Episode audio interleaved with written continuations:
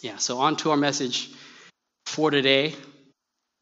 Um, we're going to be uh, reading from Matthew 10, verses 32 to 39. And if you remember from the past few weeks, John, he's continuing, we're, we're continuing our discussion on discipleship. And last week, John, he talked about God's will for us to be disciple makers.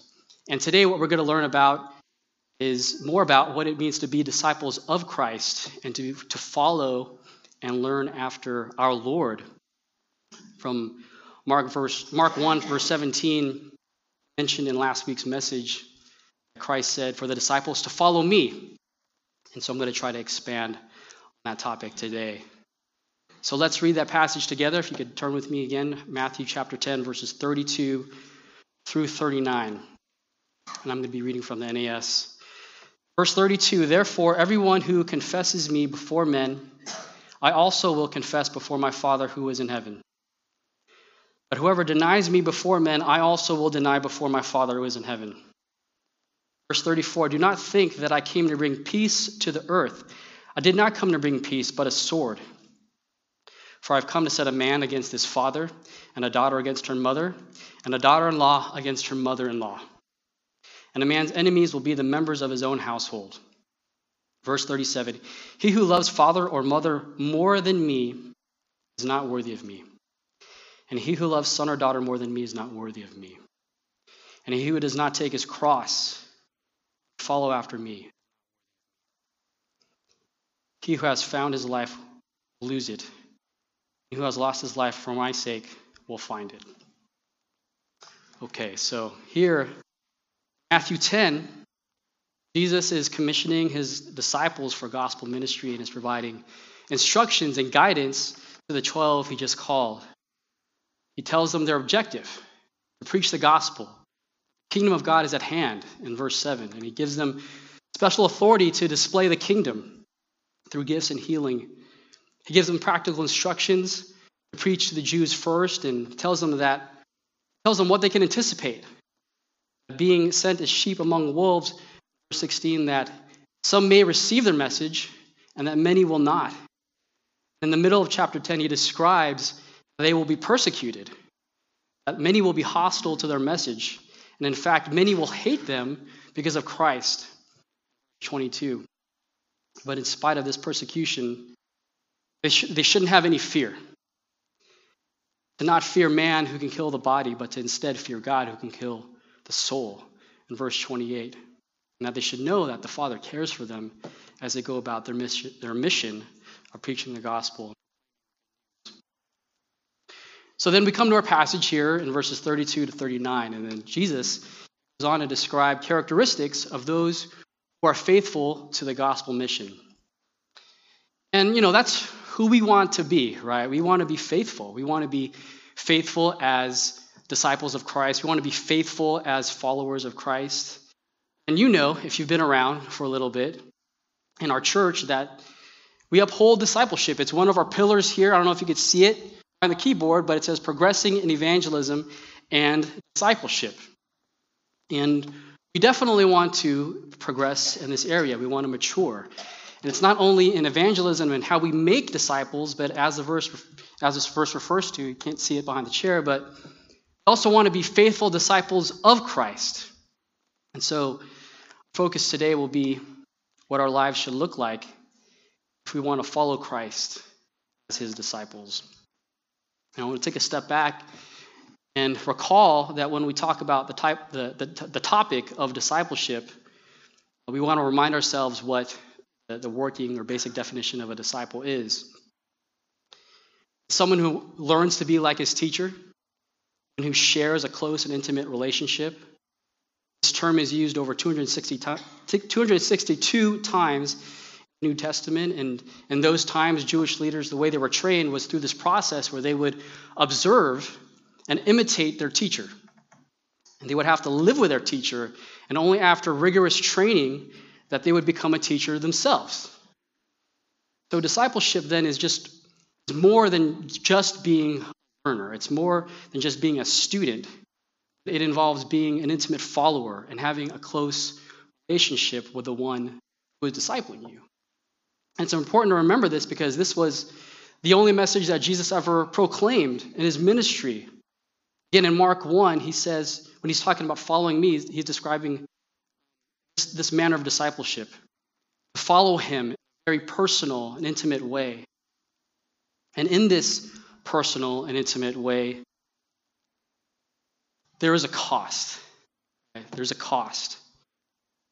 And, you know, I know what you're thinking, right? And I think many of you, many of us are familiar with Ephesians 2, verses 8 and 9, where it says, For by grace you have been saved through faith. This is not your own doing, it is the gift of God, not a result of works, so that no one can boast. So we know, you have come to know that salvation is a free gift, right? How can it be costly? When you think of the word cost, think of a payment that needs to be made. So there seems to be a tension here. So while we do receive salvation freely in Christ through faith, without ever having to earn it, salvation in Christ is costly because being a disciple of Christ has its own set of demands and requirements. It entails having a high level of commitment and sacrifice. Luke chapter 14, verse 28, um, I'll read it for you. And uh, there's going to be many references throughout this message today, so i am just going to you know, share the verse with you, and if you want to write it down for later, but I'll just I'll read them for you here. And in this passage, Christ, you know, he warns people to consider the cost of being a disciple. Says, Which one of you, when he wants to build a tower, doesn't first sit down and calculate the cost to see if he has enough to complete it? Otherwise, when he's laid a foundation and is not able to finish, all who observe it begin to ridicule him, saying, This man began to build and wasn't able to finish. Or what king, when he sets out to meet another king in battle, will not first sit down, take counsel whether he's strong enough with 10,000 men to encounter the one against him with 20,000? Or else, while the other is still far away, sends a delegation, asks terms of peace. So therefore, no one of you can be my disciple, doesn't give up all his possessions. So, in this passage in Luke 14, you know, Christ is preaching to the crowds, and, and they received him well, and they were embracing him, they, they were reacting positively to him, and as if they were ready to follow him. What Jesus does here, he cautions them and he encourages them to take a careful inventory of themselves and assess themselves before declaring their willingness to follow him. It was, it was, it's like as if he's saying, um, if you want to follow me, this is what it takes, this is what it requires. Christ is making it clear that it takes a commitment. You know, you don't want to be like the guy who wanted to build a tower, got halfway in, didn't have what it takes to make it all the way. You don't want to be like the general who went to war, wasn't ready for what he was to encounter. There's a sense in which we must evaluate the total cost, total demands required in following Jesus. True discipleship is costly in that it causes us to offer up everything we have to pursue just one thing. That's the person of Jesus Christ. I just want to share you this quote from John Piper. He talks about the gospel, and I think it applies to this as it relates to being a disciple of Christ. He says, You may not be sure that you want to make your life count or make a difference. Maybe you don't care very much whether you make a lasting difference for the sake of something great. You just want people to like you. Or if you just have a good job, a good wife or husband, and a couple of good kids and a nice car and long weekends and a few good friends, fun retirement, quick and easy death, and no hell. If you could have all that, that would be a good life and you'd be satisfied. Well, I'll tell you what, that is a tragedy in the making. He goes on to say, Piper does, you don't have to know a lot of things in your life to make a lasting difference in this world. But you do have to know a few great things that matter, perhaps just one, and then be willing to die for them, and then be willing to live for them and die for them. The people that make a durable difference in the world are not the people who have mastered many things, but who have been mastered by one great thing if you want your life to count, if you want the ripple effect of the pebbles you drop to become waves that reach the ends of the earth and roll on into eternity, you don't have to have a high IQ. You don't have to have good looks or riches, come from a fine family, fine school. Instead, you have to know a few great, majestic, unchanging, obvious, simple, glorious truths, or one great, all embracing truth, and be set on fire by them. And that's my prayer for us today that we would be mastered by a few great truths, that our hearts and souls would be driven and compelled, motivated by great truths, and that we would be set on fire by them. My prayer is that, that we would, as a church, strive to make a meaningful difference in this world and that we would care about doing something great. Not for our name, not for our reputation, God's name, for the gospel. And how do we do this? By being faithful to God's call for us, by becoming men and women who pursue and follow after our Lord Jesus Christ, despite the high cost. So, here in Matthew 10, we'll describe three measures of a true disciple of Jesus Christ to help us understand the high cost of following him. I'll repeat that. Three measures of a true disciple of Jesus Christ that help us understand the high cost of following him. And let's start with verses 32 to 33. Verse 32 says So everyone who confesses me before men, I also will confess before my Father who is in heaven. Whoever denies me before men, I also will deny before my Father who is in heaven. This first measure of a true disciple is he has an unashamed confession of Jesus Christ. In letter A, true disciple testifies that Christ, true disciple testifies Christ as his Lord. The word for confess here in verse 32 is homologeo, which means to agree or to affirm. It's not just a verbal or intellectual assent to a knowledge of Jesus Christ. It's not merely to recognize Jesus to demonstrate affirmation, to demonstrate agreement with Christ, all that he spoke of about himself, about his deity, about his humanity, about his person, and about his work. The Apostle Paul, he gives us a great example of what this looks like in Romans 1, verse 16. This is a familiar verse for all of us when he says, I'm not ashamed of the gospel of Christ, for it is the power of God to salvation for anyone, everyone who believes. This is a characteristic of a true disciple, one who's not ashamed to affirm Jesus Christ. Moreover, a confession is a statement of personal identification as Jesus Christ as your Savior. Romans 10 Verse 9 and 10 says, Because if you confess with your mouth that Jesus is Lord and believe in your heart that God raised him from the dead, you'll be saved. For with, the, for with the heart one believes and is justified, and with the mouth one confesses and is saved. Outward confession with the mouth is a reflection of faith in one's heart, the testimony of what is true, that resides in a man's heart.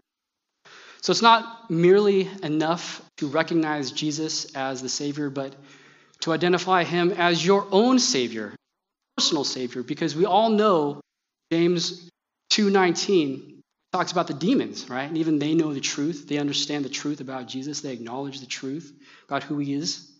They believe, but their knowledge of Jesus doesn't save them because he is not their Savior. They, they don't affirm him as Lord. And it's an important distinction for us to make because how often is it that we come across people who do have an intellectual understanding of the gospel, but they do not commit to Jesus as their Lord and Master?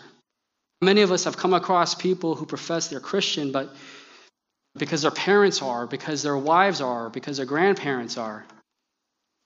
Being a disciple of Christ isn't a third party thing. You can't do it through somebody else. You can't, you can't do it by You may have an intellectual understanding of Jesus Christ and recognize what he's done. And I know in this church, we're, we're, we're smart people, we're white collar people, we have a ton of intellectual understanding. But if you make that claim, that's the only claim that you make, hollow and meaningless unless there's an intimate relationship with Christ for yourself. Not knowing, not just knowing God is gracious and loving because someone has merely told you, because your care group leader has told you, because Huey told you, or because even the Bible has told you, but because you have tasted, you have experienced for yourself this grace and this love through a deep relationship with God the Father. And in this relationship, you've cultivated a great desire, you've, you've cultivated a longing to know Him, and that through the working of the Spirit and through meditation of the Word of God through the Scriptures, you have been able to understand and experience the Word for yourself, and you're able to experience the joy, the real sweetness of God's grace and love. Going back to verse 32, says, Whoever confesses me before men, this indicates that a true believer is willing to announce their relationship with Christ publicly. He's willing to openly identify with Christ wherever he is, whether he's in a comfortable situation like this amongst fellow believers or for the hostility of the watching world. The heart of a true disciple is the commitment to proclaim him. It indicates a sincerity, a genuinity man's heart. And it reminds me, you know, of uh, you know those old De Beers commercials, right? I think there's plenty of them out there. And one I'm thinking of, I'm not even sure it's around anymore, but I do remember it. It has etched itself in my mind. And you know, you know De Beers, right? They they try to sell diamond rings, promote diamond rings. And um, you know, there's this one where there's a couple, and they're visiting uh, St. Mark's Square in, in, Venice, Italy, right? And so, you know, th- this place is a is a tourist place, you know, um, tourist trap, and uh, you know it gets a ton of crowds, and it's known for for what? Besides the crowds, it's it's known for having a lot of pigeons, right? For some reason, like pigeons just flock to the square, and you know if you go there, you know pigeons will flock to you. They have no fear of man. Um, and in this commercial, you know, there's this crowd. In the middle of it, you know, there's this man and his wife, and he, and he just, you know, he just loves his wife, and he tells her, you know, I love you. And I just want to shout it at the top of my lungs. That's what I'm going to do. He goes in the middle of the square and he shouts, you know, I love this woman. I love this woman. I love this woman, right? And, you know, what do you expect happens? You know, the crowd, you know, all the attention's on him. You know, the pigeons are all over the place. And, you know, his wife is just watching him and she's kind of embarrassed, but, you know, he's not. He's not embarrassed at all. He's not ashamed to testify of his great love for his wife. I think it exemplifies, you know, it's a simple analogy right here, but I think you get it. You know, it, exemplifies for us the, the level of affirmation that the Lord wants us to have, that we would not shy away from testifying to our love for him. And so that's letter A. True disciple testifies Christ as his Lord. And letter B, true disciple understands Christ's response to his witness. For those who are willing to claim Christ, Christ will claim before the Father. Verse 32 er, Everyone who confesses me before men, I also will confess before my Father who is in heaven. And we rejoice over this, right? We rejoice at the fact that Jesus Christ will speak in our behalf.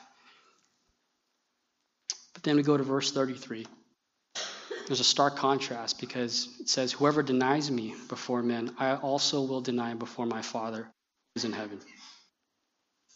And this is, you know, this is a very sobering reality, right? This is a harsh, scary reality. Christ will deny those that deny him. It's a warning to anyone who makes an outward profession but turns away when testing comes. And Christ makes it very clear, right, that testing will come. Remember in the earlier part of Matthew 10, he said that people will hate them. There will be persecution, there will be trouble, there will be peril. Anticipated that the disciples might shrink away when difficulties arise. So when we talk about denying Christ, you know, this can be manifested in a variety of ways. It's not just you know, the outright blaspheming or cursing him as you would typically think. The other day I was at a market, you know, and we're in Orange County, conservative place here, but in the, in the middle of this market, there's this guy has a black shirt and just very bluntly says, Jesus is dead, you know? And so I was like so shocked. I was like, wow, like that's very, just out there, you know, and I was staring at him. And it's just like, wow, the guy has moxie, you know? And certainly that's, you know, denying Christ. And that's obvious. But denying the Savior is more evident, is evident also in, in other subtle ways.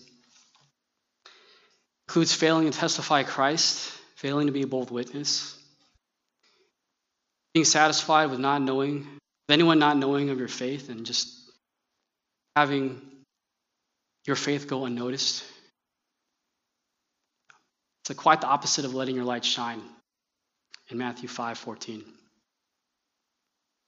Denying Christ is also seen through actions and thoughts that more resemble the world than resembling the life of Christ. In, in Titus 1, it says that they profess to know God, but in works they deny him, being abominable, disobedient, and disqualified for every good work.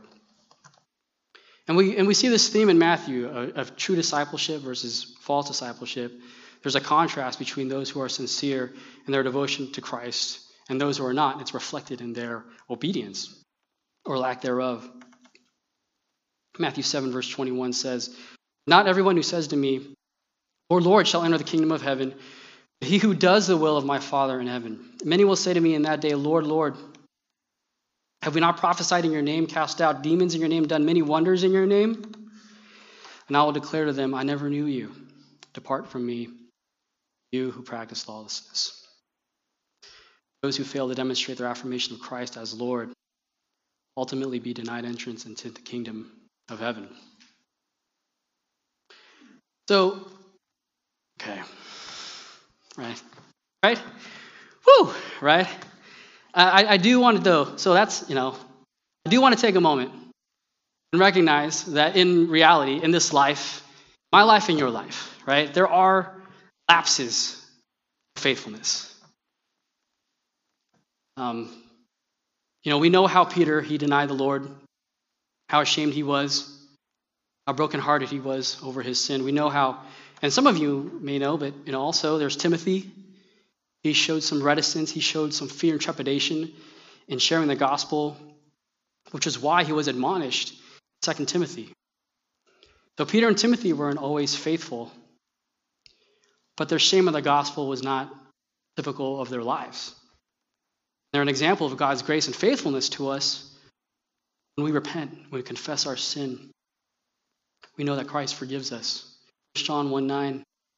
all know because we cling to this truth, right? If we confess our sins, He's faithful, He's righteous to forgive us our sins.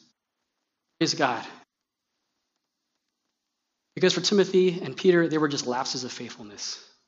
Lapses. It wasn't reflective of their normal heart, their normal attitude towards the Lord. Their lives were characterized by an affirmation of Jesus as their Lord. So the question is for us, are our, life, are our lives characterized by an unashamed confession of Jesus? Does our testimony reflect a sincere affirmation of the gospel? Number one, the first measure of a true disciple is having an unashamed confession of Christ. Number two, this next measure is that a true disciple has an unrivaled love for Jesus Christ. It's an unrivaled love for Jesus Christ. And so, with every measure, the bar rises. So let's look at verses 34 37. Do not think that I came to bring peace to the earth. I did not come to bring peace, but a sword. I've come to set a man against his father, and a daughter against her mother, and a daughter in law against her mother in law. And a man's enemies will be the members of his own household. He who loves father or mother more than me is not worthy of me. He who loves son or daughter more than me is not worthy of me. Letter A true disciple recognizes that Christ came to bring conflict. You know, and so this is sobering. Right? Verse 34 Do not think I, I came to bring peace to the earth. I did not come to bring peace, but a sword. So, you know, what, what Christ is doing here, he's cautioning the disciples because they likely misunderstood the nature of his coming. You know, the Jews, they expected the Messiah to bring peace. I mean, Jesus is known as the Prince of Peace in, in, in Isaiah 9 6, and his reign is one of justice and peace. Isaiah 2 4. And for the, for the disciples themselves, They experienced joy and peace from their early times with Christ and ex- probably expected more of the same. At the beginning of the chapter, Christ is, is granting them powers and abilities to heal and teach, so they're probably pretty excited about the prospect of preaching the good news and, and telling people that the kingdom, the long awaited kingdom, is at hand. It's, they, they might have assumed that the world just fall at their feet and that them and their message would be embraced. Now, there's no mistaking, right, that, that Christ, with Christ, there's peace. Um, because Jesus Christ is the Prince of Peace. And in Ephesians 6, you know, it just it goes to great length to talk about how Christ is our peace, that through him the enmity between God and man has ended, that through the cross we have reconciliation. Right? So the gospel is a gospel of peace. But what Christ is talking about here in this passage is that the gospel brings division, it brings conflict. How Jesus came to bring a sword. The sword reflects the result of following him, that following him would separate the most intimate of relationships. And I would imagine that this is a struggle for anyone who desires to be a disciple of Christ. Know, here, you know, Jesus, he didn't talk about all the pleasure and comfort in following him. He didn't talk about all the friends that the disciples would make. He talked about the foes. He talked about the enemies. And why does Christ use this severe language? We mentioned this earlier, and uh, I think John 15 20 expands on this, but Christ said to his disciples, A servant is not greater than his master. If they persecuted me, they will also persecute you. You should expect to be treated like Christ. And if they hated him, they would hate them also. And why would the world hate Christ? I think we know this, right? Because the gospel exposes the sin in man. It calls out us for who we are, that we're sinners before a holy God. Inherently, the gospel is offensive, and because it's so offensive, it is to be rejected by men. Martin Luther said that if our gospel were received in peace, it would be the wrong gospel. It would not be the true gospel. So, offending someone with the gospel is to be expected. And who among us have not been in this position? And I know that many of you have your own stories and, and anecdotes and you know about being in this position of being offending somebody with the gospel. I remember my own sister-in-law telling me about how um, you know she would come to her work to read the Bible, and um, there was one day where she was so astonished, um, and she couldn't believe the response that she got. She just left her Bible on her desk, and the people that came to her and they asked her, you know, why did you bring the Bible to your desk? And we're telling her that, you know, it doesn't belong here. Take that out. They were treating her and treating it as if like it was a dog or it was something foul. And just having the Bible on her desk was offensive. And she was reading it, and and it, it, she was just surprised at how much fuss it produced, and, and she couldn't believe it. And we were talking about this, and she was telling me, you know, like, I don't know why they're so offended. You know, the Bible talks about love, and I don't understand why people are threatened by it. And it just goes to show how, you know, sinners, they just hate the truth, right? They hate to be reminded of their sin. They hate to be reminded that they cannot save themselves, but that they need Jesus Christ to save them. That's what the gospel forces sinners to do recognize their sin and call on Christ, trust in Him alone to deliver them from their sin and provide His righteousness. So the world hates the gospel. It will cause anyone who chooses to follow Christ to have conflict in their relationships. And I know many of you have unbelieving relatives. And you know it's sad, you know, that there's been strife solely because of your affirmation of the gospel.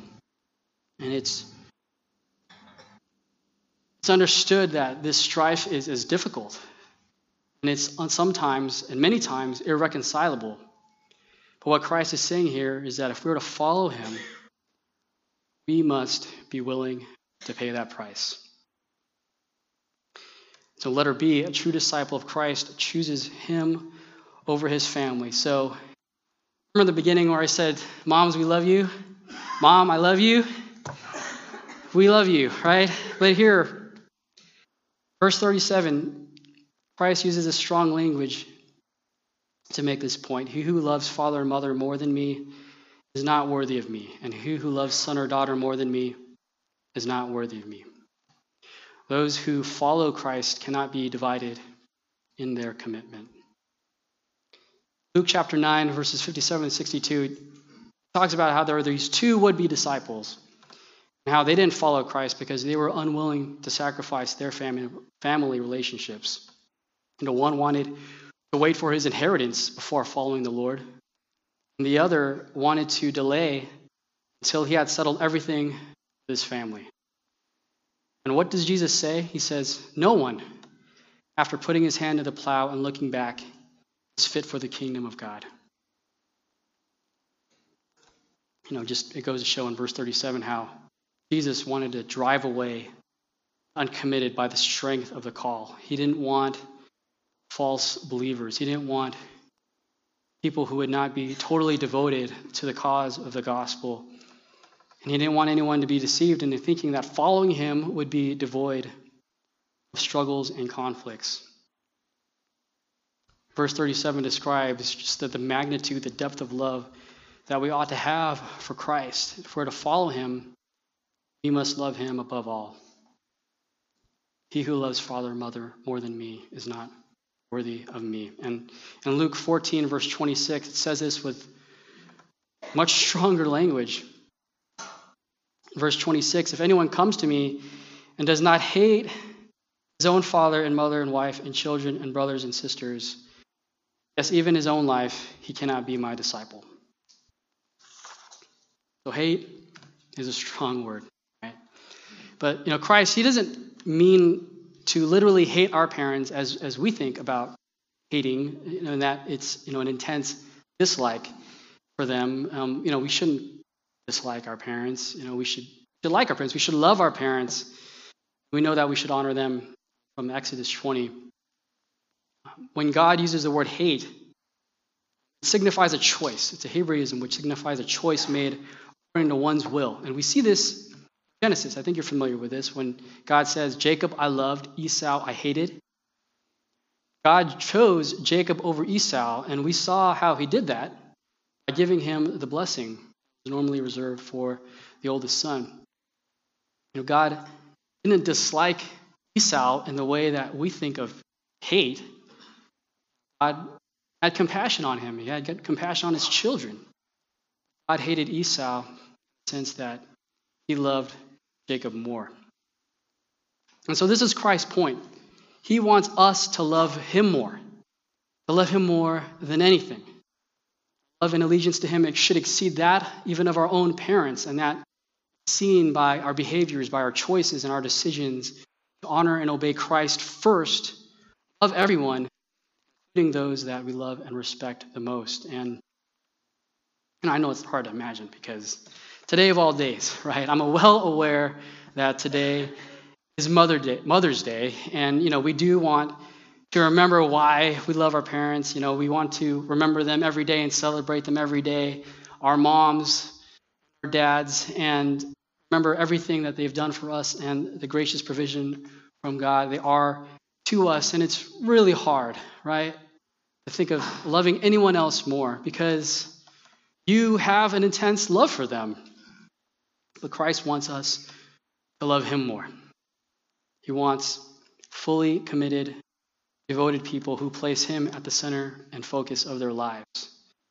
That's what genuine discipleship is in Christ, that it's a strong devotion to him, that we're so fixated on him that we can abandon everything else, even if it calls us to abandon our own family. Just like in Ephesians 4:22 when Paul says that we must put off the old man, we lay aside anything and ourselves in and of ourselves that encumbers our devotion to Christ. And in Ephesians 4 it's talking about you know the, the things of this world. It talks about sinful things, but in the same vein We must deny our human relationships, even our precious ones, even our families, if they were to hold us back from Christ. This type of loyalty requires us to have a very unique love for Him, to love Him above all. So we're called to have an unrivaled love for Christ. And the question for you is the same question for me. Right? Do I have this unrivaled love for Christ? Is there anything in my life that I love more, that takes a greater place than Jesus? We're looking at three measures of a true disciple and help, help us understand the high cost of following him. The first is to have an unashamed confession. The second is to have an unrivaled love. And third, the last, is that we have an uncompromising obedience to Jesus Christ in verses 38 to 39. Verse 38 And whoever does not take his cross, follow me, is not worthy of me. Whoever finds his life, lose it. And whoever loses his life for my sake will find it. Letter A A true disciple offers his own life. So no one in these times would have mistaken Christ's point in taking up the cross. The cross symbolized death. Um, you know, I know that few of you uh, know this, that uh, in our family, uh, we recently took a vacation in Arizona a few weeks ago, and um, in our trip, we visited a, a Western-themed town. And uh, they had all of these old antiques, you know, from 100 years ago. You would you know, imagine that you would typically think of think of a Western town. You know, there was, um, you know, horses and, and buggies and carriages and an old saloon and an ironsmith. And in the middle of all this was an electric chair. And I didn't even mention it to Jennifer, but when I saw it, there was this um, I don't know how, how you call it, but it was just like a flash of nausea that kind of came over me because when I saw it, I just thought for a moment, you know, for all the people that had died at the hands of, of one of these things. I thought about all the people who suffered a, a terrifying death through electrocution. And I got even more grossed out, you know, because I saw that, you know, people were, were taking pictures with it. That people were sitting on the chair and, and taking selfies and, you know, taking pictures with our families next to this electric chair. And it was just so strange, right? Because people were messing around with this thing, people were having fun with it. And it's, it's an instrument of death. And I think that that's what we, we forget that's what the cross was. That, you know, we obviously associate it with, with Christ um, and his sacrifice for us. So we have a very different impression of it than just being an instrument of death. That's what it was, and that's what the disciples must have seen it as. Because only a few years prior to this passage in Matthew, there was um, a man, there was a zealot named Judas. Not that Judas, but a different one. And he, he gathered together a band of rebels to fight Romans. And these rebels were eventually put down by the Romans, but in order to, to teach these rebels a lesson, the Roman general ordered 2,000 of the Jews to be executed, and their crosses lined the roads of Galilee from one end to the other. 2,000 crosses. So when the disciples saw this, they must have known. They knew exactly what Christ was talking about when he says here to take up the cross in verse 38. They knew that to follow Christ, it would require them to obey him and fully commit themselves to him to the extent of giving up their own lives, to embrace God's will no matter the cost. And we have the same thought in Luke chapter 9, verse 23, where Christ says, If anyone desires to come after me, let him deny himself and take up his cross daily and follow me. Now, sometimes there's this idea of taking up the cross, and it's often confused with, with, with tragedies and with sufferings in life, with trials of life. And I want to be clear that that's not what we're talking about here. It, it's not the stuff, it's not the things that, that test your faith.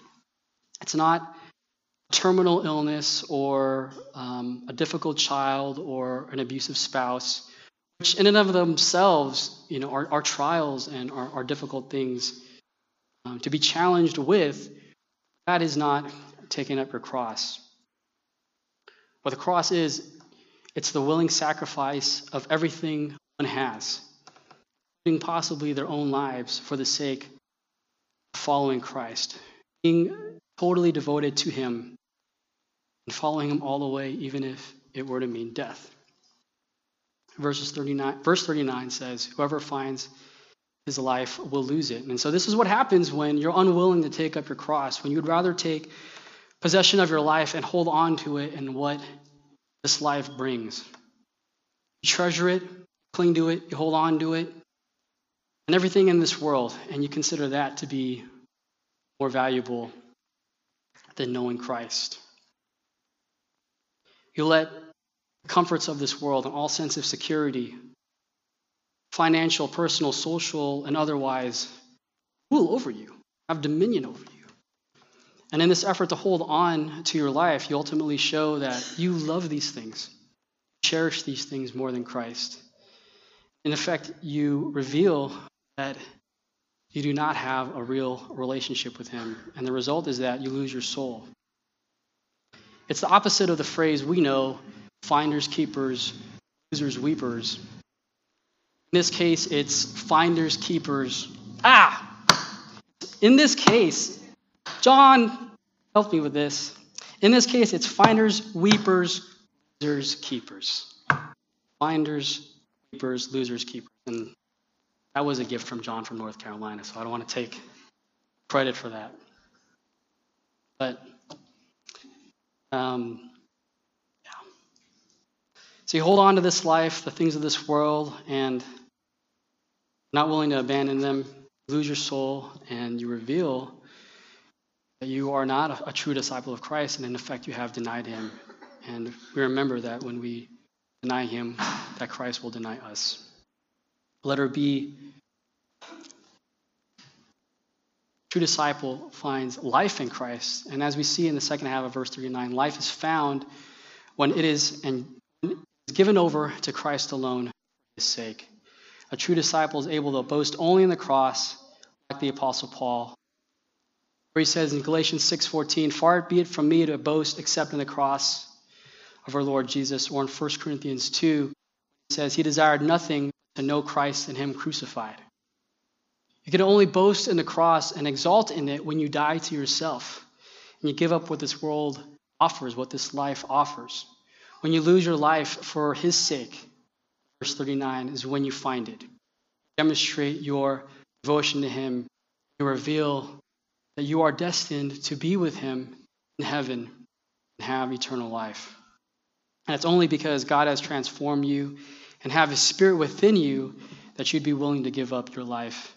Identify with Paul in Philippians 1, where he says that to live is Christ and to die is gain. You know, so these are very these are very sobering words, right? And this is this is the call that Christ makes to all of us, for all of us that desire to follow him. That we would obey him and follow him to the point of death. And I know, and, and you guys know as well as I do, that this concept is, is absolutely foreign to us here in America. And there's few of us that will ever face the threat of losing our lives because of our faith.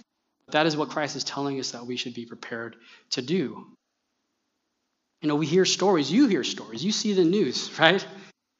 Um, Christians all over the world who have shown their willingness to take up the cross. And we hear of our Iraqi brothers and sisters being persecuted by ISIS. Those in North Korea, where there's over 50,000 Christians in labor camps, face the real possibility of death. And there's just so many more in, in Africa, all over the world, in the Middle East and Southeast Asia. And Again, we don't face that here in the U.S., but we do need to be confronted with the truth that persecution leading to death can be a reality. And in this lifetime, we could be faced the same threats over our lives because our allegiance to Christ. And so, question for us is are we willing to take up the cross? Have we considered the reality that in this life we may have to decide between life and death? And would we be willing to give up our lives to Christ? We have many brothers and sisters who have counted this cost and have proven themselves faithful. And I, I pray to God that, that should that day come, that we would have that same obedience and that we would not compromise and we would follow Christ. So as we close, I just have, you know, a few concluding thoughts. You know, this, this message is, is a tough one. God promised all who follow after him that in this life that it will be a tough life. It will be hard. It will be full of peril. It will be full of hardships and trouble. And we just saw here that with being a disciple of Christ, there is a great cost, that it is demanding. And you might think it's nearly impossible to follow Christ according to these measures. And sadly, most will choose not to become a true disciple. Matthew 7, enter, Matthew 7, verse 13, enter through the narrow gate, for gate, for the gate is wide, and the way is broad that leads to destruction, and there are many enter through it. For the gate is small, and the way is narrow that leads to life, and there are few. There are few who find it. Few will walk through the narrow gate that leads to life in Christ. There are few who will ultimately embrace these measures true disciple. And so I know what you might be asking yourself, you know. I know that these measures of following Christ are true, but you know what? I just don't feel it. I just don't feel it. I'm just not into it. You know, I just I just lack the desire. I just I just don't have this desire to pursue Christ for those measures. And you know what? That's an honest question, man. That's an honest question. That's a real question, and I'm sure that it reflects those of us who, who, who consider the cost and see the real trouble that comes with following Him. And what that does, it reflects our discomfort, right? The, just uncomfortability. I know that's not a real word, right? But just how uncomfortable it is with following Christ and counting this cost. So, Cornerstone, it's, it's, it's with this question that we just need to be reminded how we need to have truth govern our lives as believers. We want to have truth rule over us. We know by hearing, it's by understanding and living by the truth that we have from God's word that we experience grace. And what we learn from today, from Matthew 10, is that Jesus calls for us these demands, they're hard us to follow him. And with these truths, that these truths should rule over us. We don't want to let our feelings rule over us. Feelings come from our hearts, and while the world and pop songs and Taylor Swift and you know everybody and everybody tell us to listen to our hearts, you know from Jeremiah 17:9 tells us that our hearts are deceitful can't trust our hearts. Feelings come from our hearts and they're subjective and they're often used. Truth be known, they're often used by the devil himself and his wiliness to confuse us and ensnare us from abiding in the truth of God's word that we do have. On top of which, our feelings are often coupled with forgetfulness. Forgetfulness of God's grace, forgetfulness of his goodness, of his past faithfulness, and we forget how much God has blessed us and poured out into our lives, just his love and his mercy.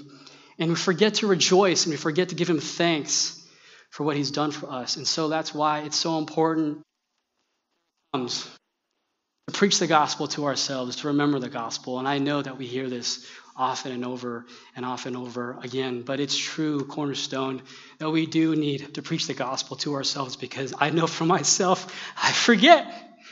I forget. I forget how God has been gracious to me. I'm a sinner. I forget how much, forget how much I just need to put my hope, my trust in Him alone. I'm always in circumstances where it's difficult to obey. Right? The only one? It's hard. And I, I just lack the desire.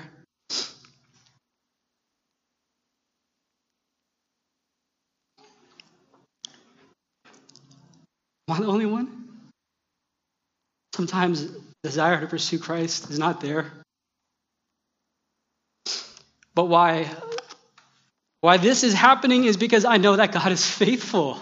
I know that God has helped me see how wrong my feelings are, my heart is, and how true um, it is that these are reflections of my sin, and I hate my sin. I hate the flesh that resides in me, and God has been merciful to me.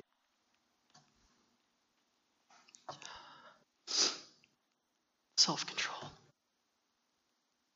But God has been faithful to forgive me in my sin.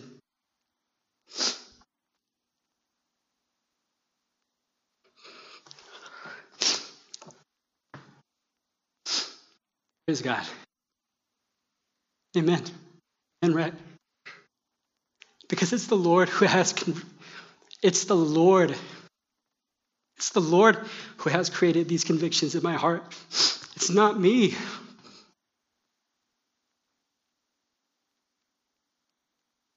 He has created these convictions in my heart to obey Him, to follow Him. And it's because He has been faithful to me, and because the Bible affirms this as well. I know He'll be faithful to you.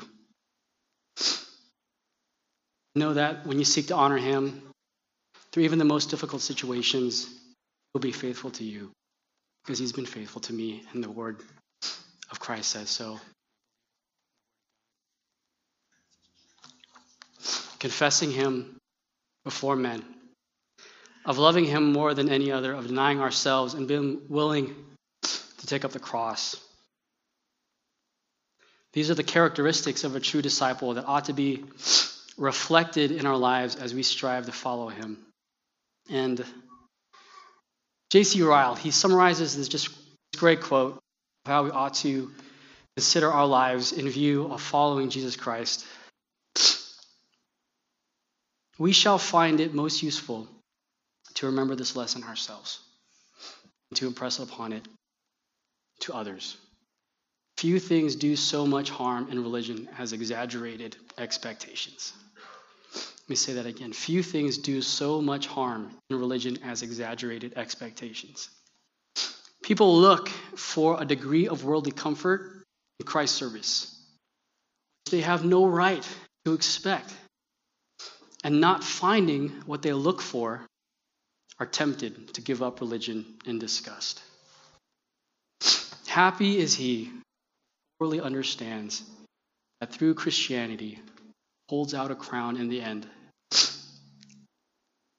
It brings also a cross in the way. May God help us not to pursue anything that this life or this world offers, but that we would pursue Jesus Christ and the crown he offers when this earthly life ends. Let's pray.